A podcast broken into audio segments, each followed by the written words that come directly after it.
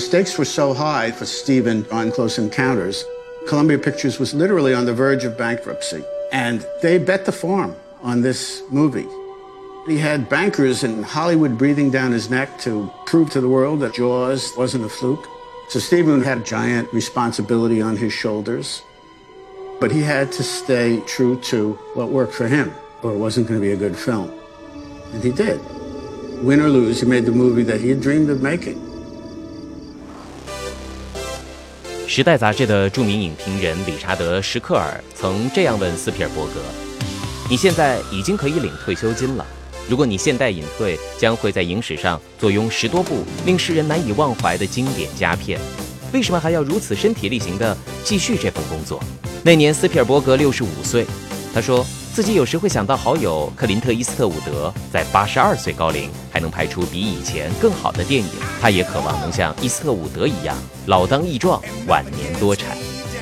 更重要的是，他说自己不理解为什么要停止这份有趣的事业，也纳闷儿有很多被遗漏的题材为什么一直没有人去拍摄它。如今七十二岁的他，用《头号玩家》完美的验证了自己当时回答理查德·施克尔的那番话。今天的观众很幸运，因为我们已经很久没见到过故事主题如此真挚纯粹、开启电影全新世界的作品。不会有人再质疑斯皮尔伯格是最会讲故事也最能造梦的人。或许这与年龄本无关系，而是一个老顽童对电影终生不渝的爱毫无减退的迹象。今天我们就来聊聊这位电影界的头号玩家斯皮尔伯格。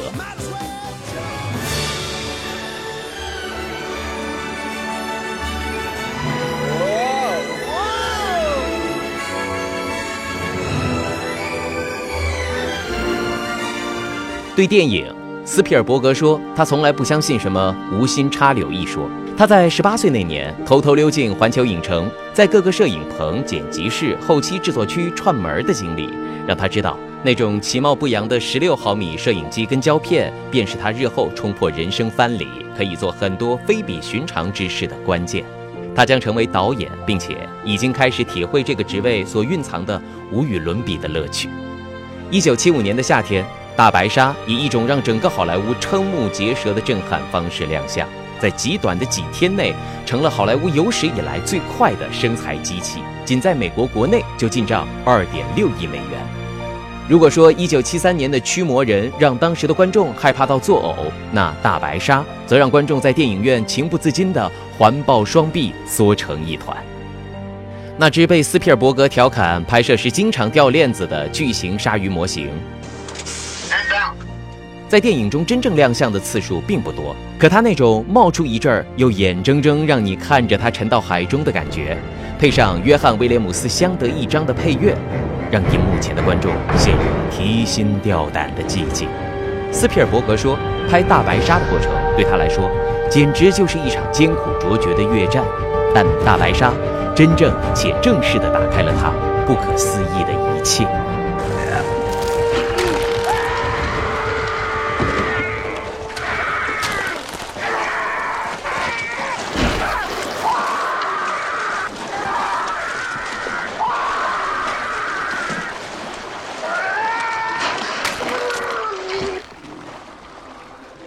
电影成了斯皮尔伯格植根童年经历的一种途径。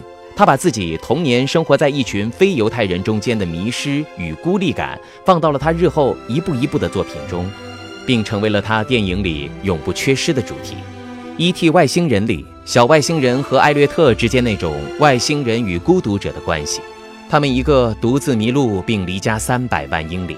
一个因为父母离异而倍感失落，对迎接青春期的剧痛和狂喜这事儿完全没有准备。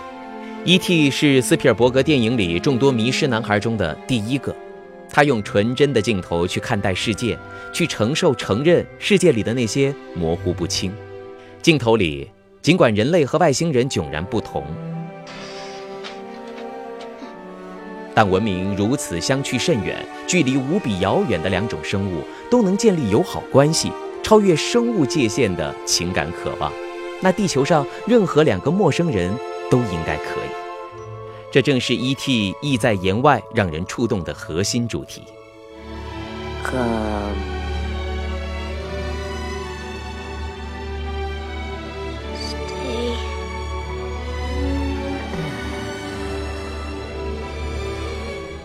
E.T. 的成功给了斯皮尔伯格一张不畏惧失败的通行证，激发了他想去讲述更多关于迷失男孩的故事，甚至更加成人化的电影。《太阳帝国》变成了他更为典型的讲述童年逝去的故事。在《太阳帝国》中，斯皮尔伯格描绘了一个双线并行的故事，一条线是一个男孩如何失去了童年，失去了童真；一条线是整个世界在战争这个绞肉机下失去了纯真。当那道白光在长崎引爆时，男孩吉姆看到了他，两种纯真在那刻走向了终结，开启了一个悲哀的世界。《太阳帝国》让观众对于斯皮尔伯格的电影滋生了更多的感触。一个迷失的男孩，双眼捕捉到了成年人视角下的黑暗冷酷的现实，从一个怪男孩变成了一个在战争中坚毅、有着一双老人的眼睛的小老人。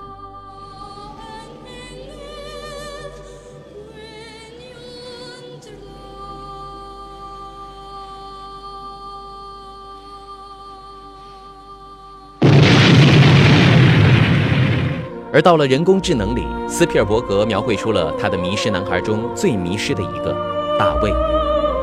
人类为了制造出一个为爱而生的机器小孩来满足自己的贪念，殊不知制造一个被当成替代品的私生子几乎就是一种犯罪，而人类为这种罪行付出了灭绝的代价。大卫不仅是迷失男孩中最迷失的一个，也是最悲惨的一个。最悲惨的地方在于。他从头到尾都不是一个真正的男孩，在于他在近乎地老天荒的漫长岁月里寻求一份得不到的爱。事实是，他代替不了马丁，莫妮卡也不可能真正的爱他。他自己的爱以一种一厢情愿的悲剧，永远留在了时空轨迹中。这个本属于库布里克的暗黑剧本，最终让库布里克再三坚持交给斯皮尔伯格来导的原因，是因为终究需要斯皮尔伯格为他带来一丝丝温情，否则结局让人几乎无法承受。他电影里的这些迷失男孩，在分离与团聚、童话与现实中体会纯真情感，而且无一例外，他们的内心都比成年人要强大，纯真。成了造梦的关键。Will mommy be coming home soon? Is she out shopping with Martin now? David, she can never come home because 2,000 years have passed and she is no longer living. 好莱坞有很多自命不凡的电影人和评论家曾声称。斯皮尔伯格的电影是负面力量，是空虚的逃避主义，但他们说的这些种种，在《侏罗纪公园》中，成为了把好莱坞电影工业引入另一个全新方向的动力。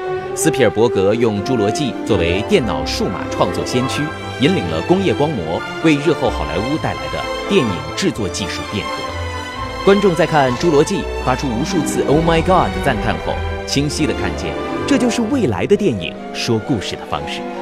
宝林凯尔从一开始认识斯皮尔伯格就说他会成为一名伟大的大众娱乐家。的确，如果说好电影或者说艺术电影不能是跟外星人一起骑车飞过月亮，不能是对爱终生不渝的机器小孩儿，不能是印第安纳琼斯一般娱乐大众，不能是个被困于机场的东欧难民，那这样的艺术意义何在？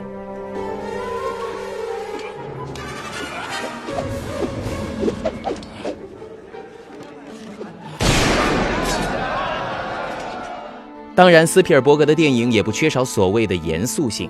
如果说娱乐是他为观众、为看电影的人拍的电影，那《辛德勒的名单》《断锁怒潮》《慕尼黑惨案》《林肯》等作品里强烈的人文主义情怀以及电影的严肃性，便是他为自己也顺势成为了回击那些不喜欢他的电影评论家的作品。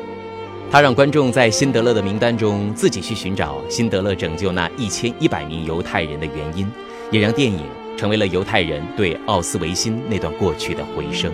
在断锁怒潮中，正是那种人道主义精神没有获得胜利的结局，才显得自由在精神上的高贵性，以及和平、人权、民主存在于今天的必要性。斯皮尔伯格总是能用他独到的视角、技巧以及情感信息，把这些争议极大、很容易被亵渎，甚至很多电影人不愿涉及的题材，以可敬的方式讲出来。在这些作品中，斯皮尔伯格谈论着自由、和平、人道主义，但这几样东西对于他而言，从来就不是理所当然的权利。You think that's power? That's what the Emperor said. A man stole something, he's brought in before the Emperor, he throws himself down on the ground, he begs for mercy. He knows he's going to die. And the Emperor pardons him. I think you are drunk. That's power, Ammon. 没有任何一个电影人做到像斯皮尔伯格这样去做很多人不敢做、看似没有可能的可能性，所以，造梦在某种意义上成了斯皮尔伯格电影的独特魅力。他说：“如今依然怀念那时在环球影城四处溜达的经历，依然怀念年少时强占了父亲的八毫米摄影机，依然还喜欢拍《夺宝奇兵》和《侏罗纪公园》这样的电影，依然喜欢把不可思议变为可能。”因为他从未戒掉过这些爱好。